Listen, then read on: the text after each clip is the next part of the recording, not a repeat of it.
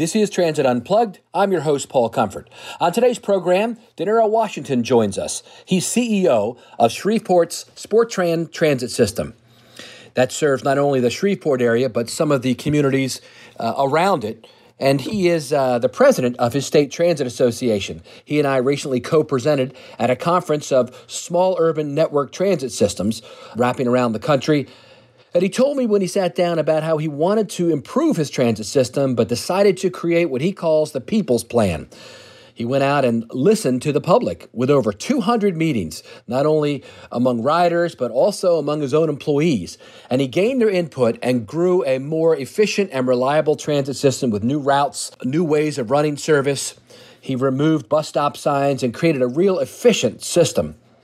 And now, because he's built it, they are coming more and more riders. He's seen real ridership growth on his system. He'll tell you all about it on today's episode of Transit Unplugged. What does it mean to be a successful public transit agency? What are you doing to lead the way? It's time to learn from the top transit professionals in North America. This is Transit Unplugged with your host, Paul Comfort. Welcome to Transit Unplugged. I'm your host, Paul Comfort, and today we're at CTAA, the Community Transportation Association of America's Small Urban Network Conference in Athens, Georgia. And I'm excited to be with Dinero Washington. He and I just co presented a presentation for all the executives from these mid sized cities around the country at their annual conference here. And Dinero runs one of the coolest mid sized agencies in the country in Shreveport as CEO. Thanks for being our guest today, Dinero. Thank you so much, Paul, for inviting me. Yeah, Dinero, I'm real excited to talk to you today today uh, because you have so many great things happening. First off, tell us a little bit about your transit system in general. What have you got going there in Shreveport, Louisiana? So we're we're a mid-sized tra- transit agency. We, we carry about three million riders a year, and one of the things we're doing is we're trying innovative initiatives to bring the public and engage the public in public transit. There in Louisiana, we want to make sure that public transit is for, at the forefront and no longer in the back. So anything that we can do to make innovative initiatives, the people's vision, the people's goal, and the people's plan is definitely a part of what we're trying to put produce. That's great. Tell us about the system itself, some of the metrics, how many buses, how many employees, your budget, how does it work, all that stuff. So we operate about a $14 million budget each year.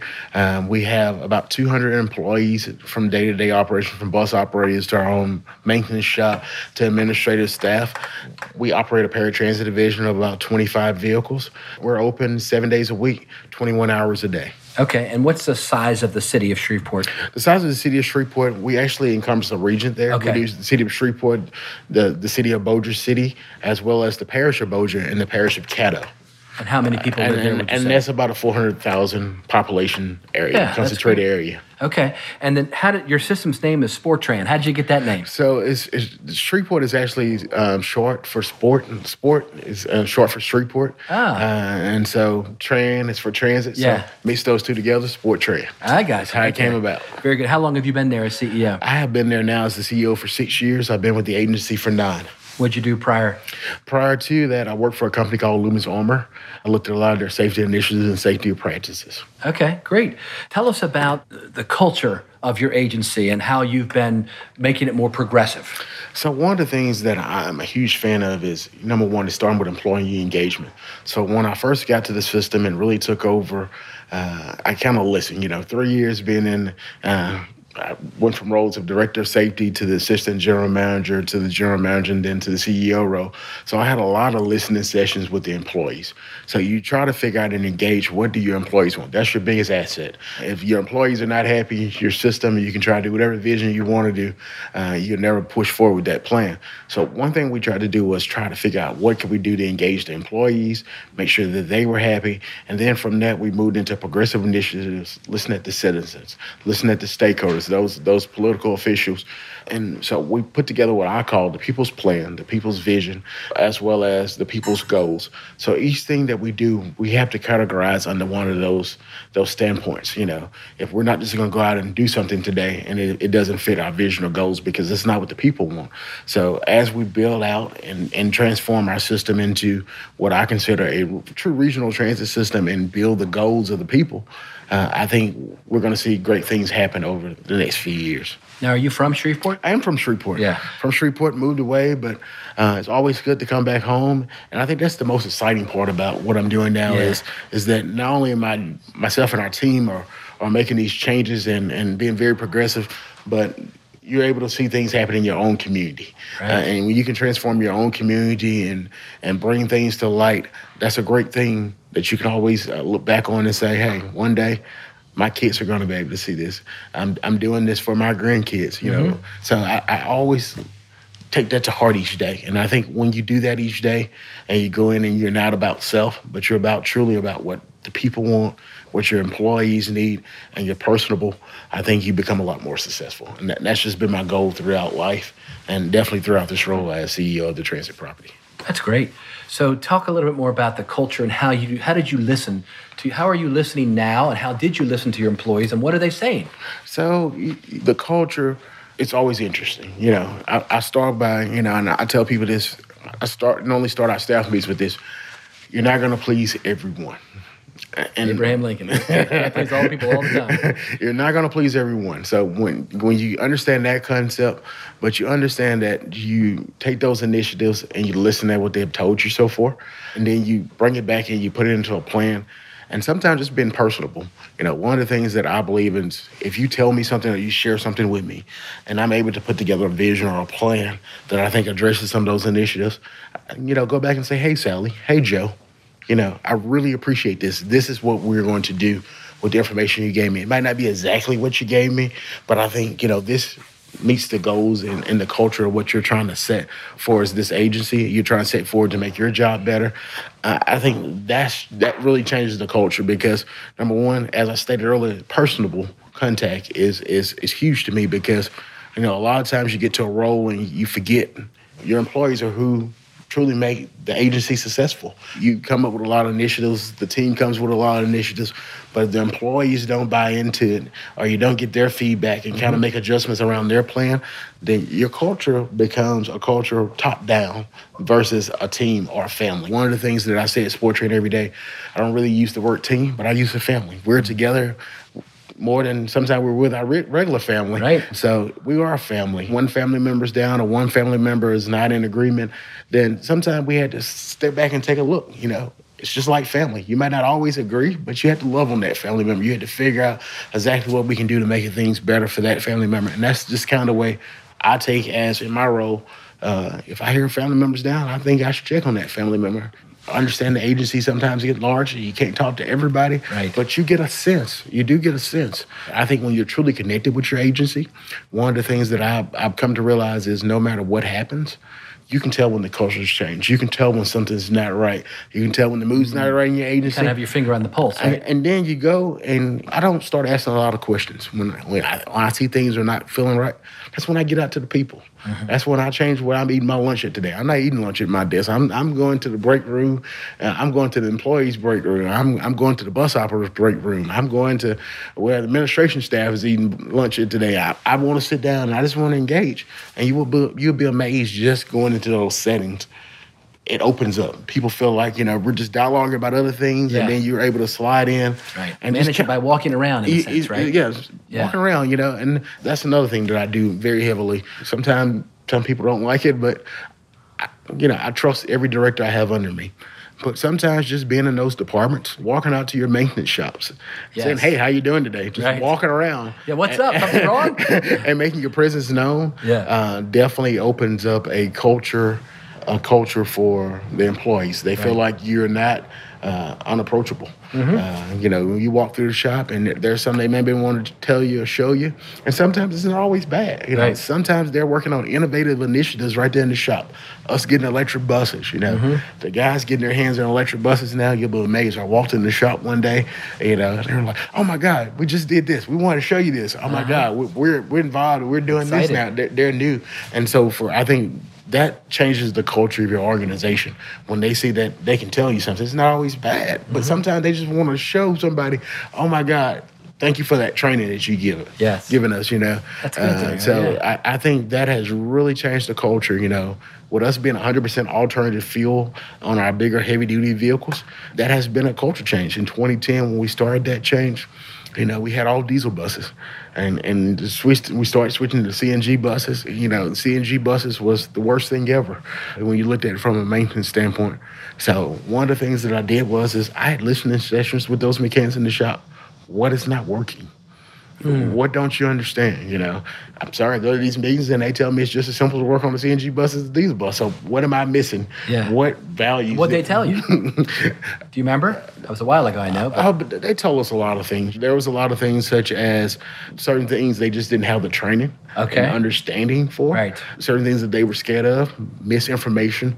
They thought the bus was going to blow up if uh-huh. they did X, Y, Z. They thought the bus was going to blow up if you did X, Y, Z. So I think some of that thing was just comforting. It's more information you and, had to provide them. And right? so, so what we did was we went back and we created training programs, worked with those manufacturers to bring in additional training, oh, bring good. in resources so that they can feel supported.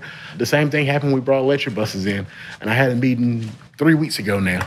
And it was the funniest thing was is I made that exact reference. I said some of them were saying, "Oh my God, I'm scared I'm gonna get shot by electric buses. I'm, I'm scared I'm, this is gonna happen. The bus is gonna do this. If I do this, the bus might blow up." And I was like, "Well, you know." Many have been with us for a while now. And I remember back in 2012 and 2013 when we were having all those CNG meetings, you told me the same things. You absolutely hated CNG vehicles. We have 40, over 40 CNG vehicles on the property now, and you absolutely love them. I mean, that's the only buses you have besides the electric buses now. And that same concept. So I told them, I'm going to work on getting training. Three weeks later, actually this week, before I left the property, Monday through Thursday, uh, this week, um, Proterra is actually on site providing additional training. We made those same phone calls to say, hey, I need some assistance. And I think when you work with your vendors and your vendors are supportive of those initiatives, I think we're going to see the turn in electric buses at our property as well. I think sometimes not only are we looking at it from a mechanic standpoint, but we have to look at it from a bus operator standpoint. It's different. I have to look at it from a passenger standpoint.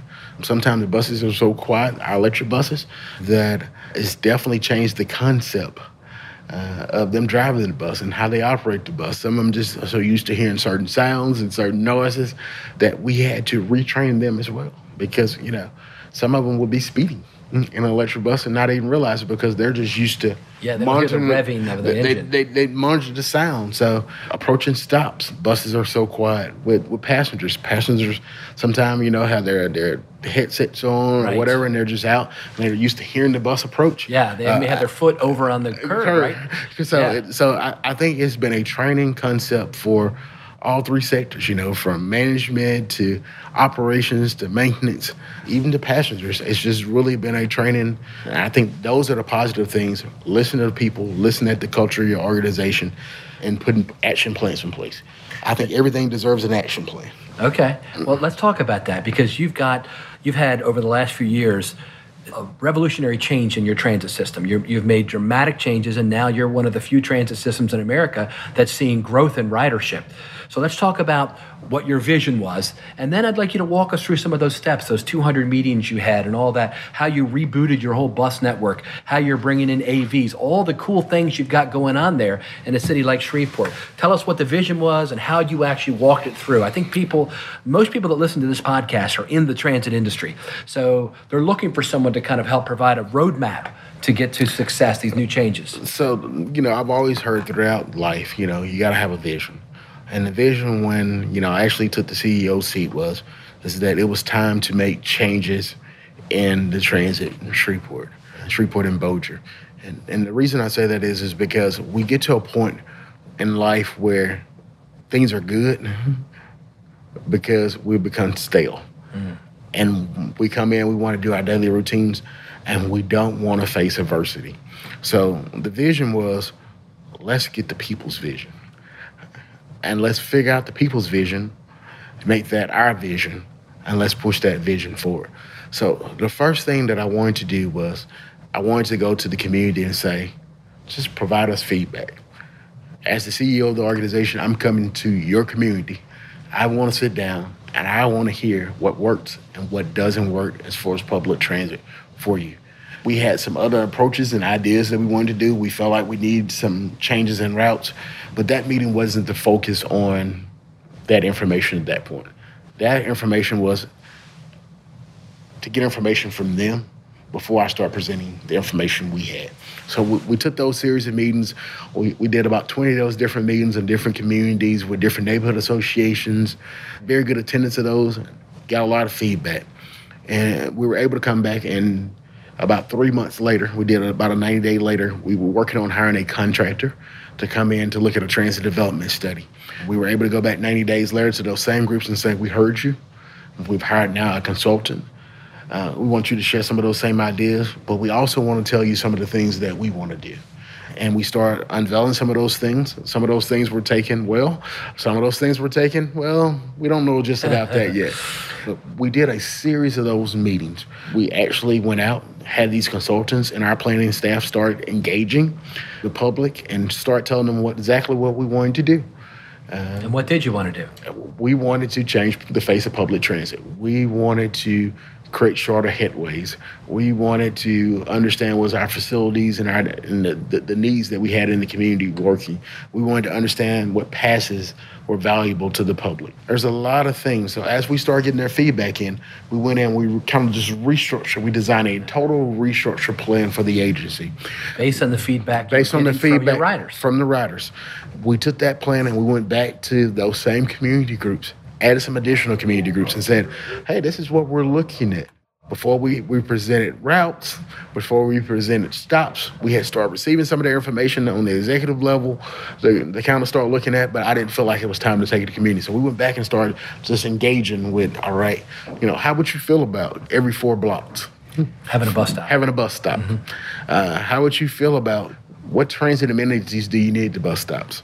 Uh, a shelter, a shelter, benches. You know, what what do you need at these different locations? Those conversations went well. We took on average that we had to stop every block to two blocks. We said, well, looking at the national average is about every four blocks. So we kind of brought that in. We said, well, we're going to just say average. We do a stop every two blocks. We're going to say the national average every four blocks. Can we all agree to be the happy median? Say three blocks. and, and, so it was it was taken well by the community, and the community helped us bring our stops down from 2,600 to, down to 1,100, which is major. You know? and, and you were able to position it such as I didn't take out your bus, bus stops. The community, the community took yeah. out the bus stops. Yeah. You know, they agree. And one of the things that you know I consider very strongly is we invite those elected officials that represents those districts to those meetings. That's we made good. sure. Yeah. Uh, and, and, one of the things that I, I did was it was a SporTran meeting, but I allowed those officials to call that meeting. I asked Smart. those officials to say, "Well, you call a public meeting in your district mm-hmm. to say that you're going to be there to discuss SporTran." And we allowed them to come out. So it was not only SporTran officials there, right, but it was uh, city officials, council, city right? council, parish officials yeah. there. The mayor showed up. You know, it was That's great beautiful. because so now they're invested in it. Now everybody's invested in it, and and then when we finished and before we unveiled the, the stops to the citizens and started unveiling the routes to the citizens, I personally, with one our planning, we went out with those officials. We drove the routes. We looked at stops. We determined where these stops were going to be. I had so you didn't take them by surprise. I didn't take them by surprise. And then we went together and presented that information. Oh, that is beautiful. We presented that information to those communities. So the buy-in wasn't just SporTran; it was buy-in from officials, buying from the SporTran officials, and buying from the community. So we all agreed. At that point in time, back in 2017, we made these changes. We actually went from 2,600 stops down to 900. We're mm. back up to 1,100 now. Yeah. It's just based on we had some needs and some communities that we need to do some things in that we as part of this and that's the thing that we've been able to show the community is just because we said this was going to be our plan we always told them there was room for growth mm-hmm. there was room for improvement there's going to be final some, it's right? not final there's yeah. going to be route changes and that's one thing as the agency lead that i try to push now is i never want us to become stale again mm. we have we right? have got to be proactive mm-hmm we get data, we have passenger counters. We need to look at that data. We study that data. That data is going to show us what our ridership is doing. And if that means that every six months that we need to go in and do some kind of small reboot, change a route, pull service here, add service there, look at heat maps, whatever we need to do. I want that information presented. And that's one thing that I made a promise to the community is that we won't let them down again. We won't run operate service for 25 years again, Right. And just add a Yeah. route and not go in and do that reboot. So we won't have to do this large scale reboot Right. again and change every route in the city on one day. I think we can do small reboots. Get your input. So we still try to go at least once or twice a year now to those communities and just sit down and have those conversations. If it's working, if it's not working. So how long was that whole process? Because the end result was overnight. You dropped your bus stops in half or more. You changed most of the routes in the city. How long did that whole process take to do to get there? So that whole process started in early 2013, and we concluded with the opening service in November 2017.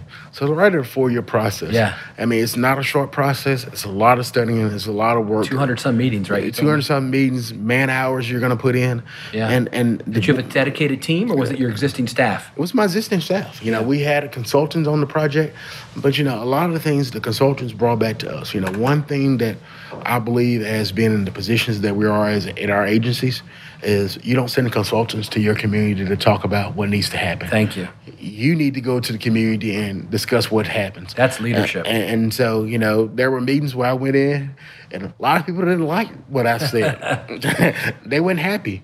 But, but those are the people that after the meeting, when they stood up and they made, I made a beeline to. I went to that person. I said, you know what? Hey, I want you to come sit down and talk to us. Another thing that we did that I think was very successful in this transition process is we created a transit improvement committee. We still have this committee now. Hmm. I think you need to have something outside of your board, outside of your staff, that really kind of focus on some of the needs that you have where you can have long, productive meetings to discuss some of this stuff even before you make it public. Like what kind of people were So in there? we we worked with we have about four hospital institutions, medical Okay. institutions. So representatives from there? So, so we got representatives from there. I didn't just want any representatives. I personally went and met with the CEOs of these organizations Okay. and told them that I need them from one year. After after that year, uh, they could put somebody else on there, but I need you. The decision maker. I need the decision maker this great, year because one our biggest, you know, my highest traffic stop is is LSU Health Center in Shreveport. Okay, you know yeah, that is. My, I mean, that's my. I mean, I need you there because when I do this, this is going to affect you. That's right, yeah. I need you pushing from your leadership at your position. You know, what do your employees need? What does your patients need? Yeah. And, and so bringing them on, we work with all the universities in our area. We worked. We got certain riders. We posted on every bus for certain riders to present to be a part of the transit. So we ended up with a group of about 20 people, mm. major employers in the city, hospitals, schools, school districts. And those citizens, and we brought some of our staff in, and we put all these people around the table. So every time before we present to the public, we brought all this information to them. We sat down, we vetted it together, and it gave those those institutions, those school districts say, hey, well, we really use this route to get people to this school. You know, we have our own school buses, but we kind of depend on, you know, because we don't do first last mile transportation if you stay within a mile of school. We depend on this route. And if you make this change and you don't get them there to nine o'clock, so it kind of allowed us to vet before we even got to the That's community great. with a lot of that. How often did you meet with them? Would you say? Uh, we met with them twice a month. Okay, that's and, good. and so it was it was active a then. very active group, and we still now we meet every quarter with that same group of people. Okay. and we talk about feedback. So we implemented on our website real through a system called Track It.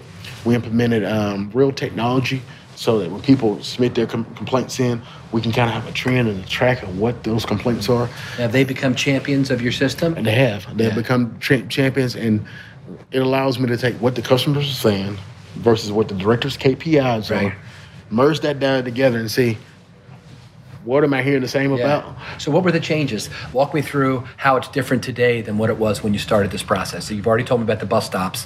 What about the routes and the time, you know, headways and all so, so all headways are now under 25 minutes. okay, so- beautiful. What was it before? Like up to an hour? It could be uh, over an hour. Wow. it could be an hour. And I think our longest route was like an hour and 25 minutes. Like the loops around the city? Loop kind of around the that a lot city was an hour and Yeah. 25 minutes. Yeah, you- unnecessary, right? And when you break all that down and put it into smaller routes, we had to build these facilities. We built three facilities.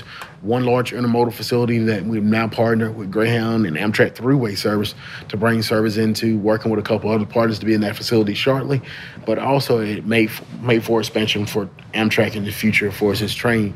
But with all that being said, we built also two smaller facilities. Those were regions of the areas looking at suburbs. Looking at what? suburbs in the community. Okay. And one of the things we hadn't done was we hadn't we hadn't focused on those suburbs. We grew a lot. Yeah. You were in the city and not in the suburbs, We right? wasn't in Yeah. the suburbs, and you know we grew a lot. The city has grew a lot. We grew out. We added a line. We added ten minutes to that bus route Right. to get out there. Right. But nobody out there wanted to ride it because now it took an hour and forty Yeah. minutes to get Yeah. back to where I wanted to go. So we looked at how do we put these small centers in place that allows buses to now have connections and, and more of a connector system to main hub if you need to. Right. But a lot of, I mean, a lot of the places that they wanted to go, we just need to build direct routes, and Right. that's what we got from those public meetings. We want to go to this area, and we we filter. You know, that's like five high priority routes of areas that people want to go, and we have we have, from all facilities we have service going to those high priority areas. Of course, there's going to be some areas that we don't touch, so you might have to transfer facilities. But I mean, that's minimal when it, when you look back at how do you truly build your network, Yes. and where do people want to go. Are, are you? Have you changed some of the routes to where you don't need a schedule? The bus just comes every 15 minutes. like so we have several we have several routes like that. So one of the things we put in is a new downtown circulator. Our main transfer hub used to be in the downtown area.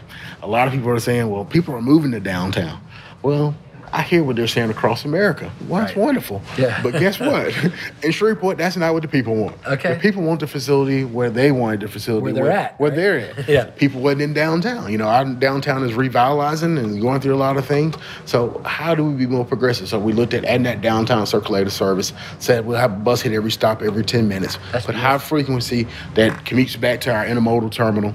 That was one of those things we we put in without a schedule. We also did uh, commuter routes between the hubs that are not on on schedules. We have one between our Southwest hub that hits every six minutes. So if you end up at another facility, Right. uh, you need to transfer to another route. It's only six minutes delay from you getting to that facility to you getting to another facility. We have Right. a six minute headway, and we have one in one of our other counties that was counted for out, which was Bossier Parish.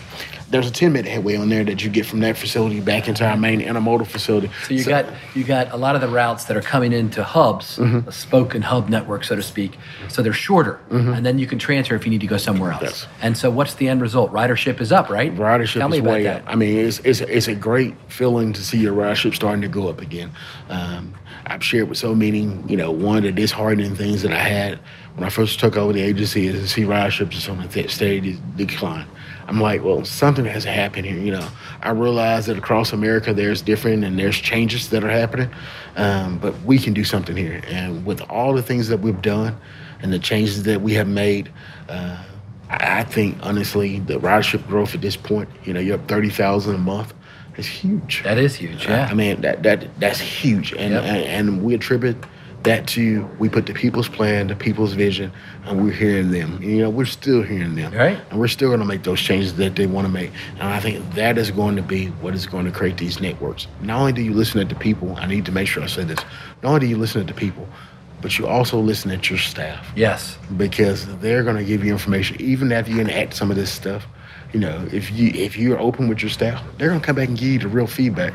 You need to cut this route. Or you need to change this. I think if we went down this road here, I'm just dead between here and there. Right. But if we went down here and looped around here, this would peak up. You know, we've done a lot of those things, and going back and looking at that, that's why we see the trend of ridership increasing because we're listening to people, we're And listening to the staff, yeah. And we're making those adjustments. And and I, I was impressed that you told me you have a good partnership with your union, and you've created a new health center. Tell them how that works, how that's going to work or is working. So what we have done is we worked closely with our ATU partners, and one of the things we wanted to do was I approached the union president one day and I say, "Hey, you know, you're always talking about we need some kind of wellness program. Guess what? I have a new facility where we're bringing online, we're renovating, and we want to make a wellness center for the employees.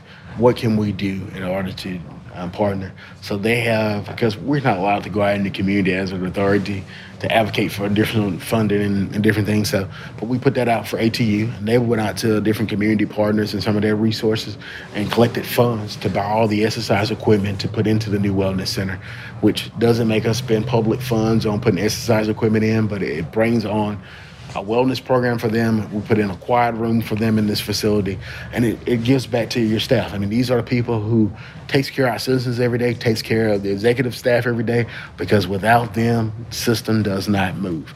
Uh, and, and, to give back to them in this way, I think is great, and uh, and it's it's it goes from you know, SporTran always say no to SporTran is finally saying yes. I've, I've heard that so many times um, throughout the community is, well, you told us no. Well, we're here now to say yes. What can we do? I don't want to just tell you no. I want to say, what can we do together as a partnership? That's great. One last question is what's next for your agency? Uh, AVs, what's coming next? So, what's next is, is, is we're looking at several different um, concepts for our facilities, looking at working on food deserts, things that are somewhat people say are outside of transit, but I say they're inside of transit because I'm kind of the out of the box type person. And I believe that, you know, if you bring people somewhere, you need to provide them the resources. So, let's create a multimodal resource center that brings those agencies and resources that transit passengers need all into one facility to try to help with their daily commute, that they don't have to get off three or four different places to go places. Some of those resources are right there in the facility. Bring food into those facilities. But not only do that, let's create opportunities. Let's create uh, different modes of transportation that's outside that that gives them something fun and new. So one of the things we're looking at running from this new multimodal resource center is AV transportation. Autonomous gonna, vehicles. Autonomous vehicles. Shreveport is a heavy casino town. Okay. And we have seven riverboat casinos in the area. Um, so right now we're looking at how can we run between our intermodal terminal, which is only about a mile from these riverboats, and create a route that serves the casino district on a high frequency as well as serve the intermodal terminal and helps out with the downtown circulator service. So it's a new option. It gives option to food because around a lot of casinos, casinos might not agree with me, but everybody don't want casino food all the time. So we're trying to figure out how do we put people on transit.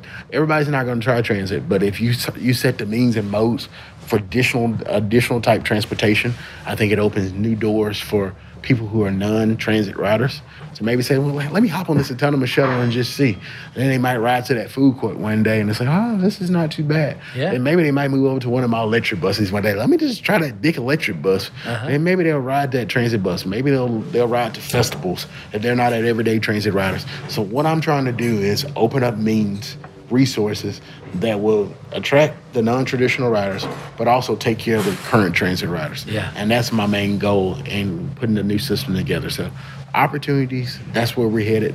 We're headed for this resource center for our passengers.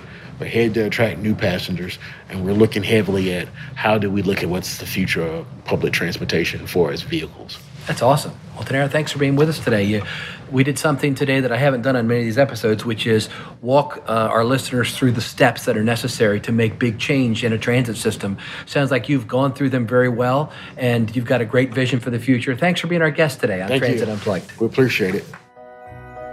You've been listening to Transit Unplugged, powered by Trapeze Group. To stay up to date, subscribe on iTunes or Google Play, or join the conversation at transitunplugged.com. Thanks for listening.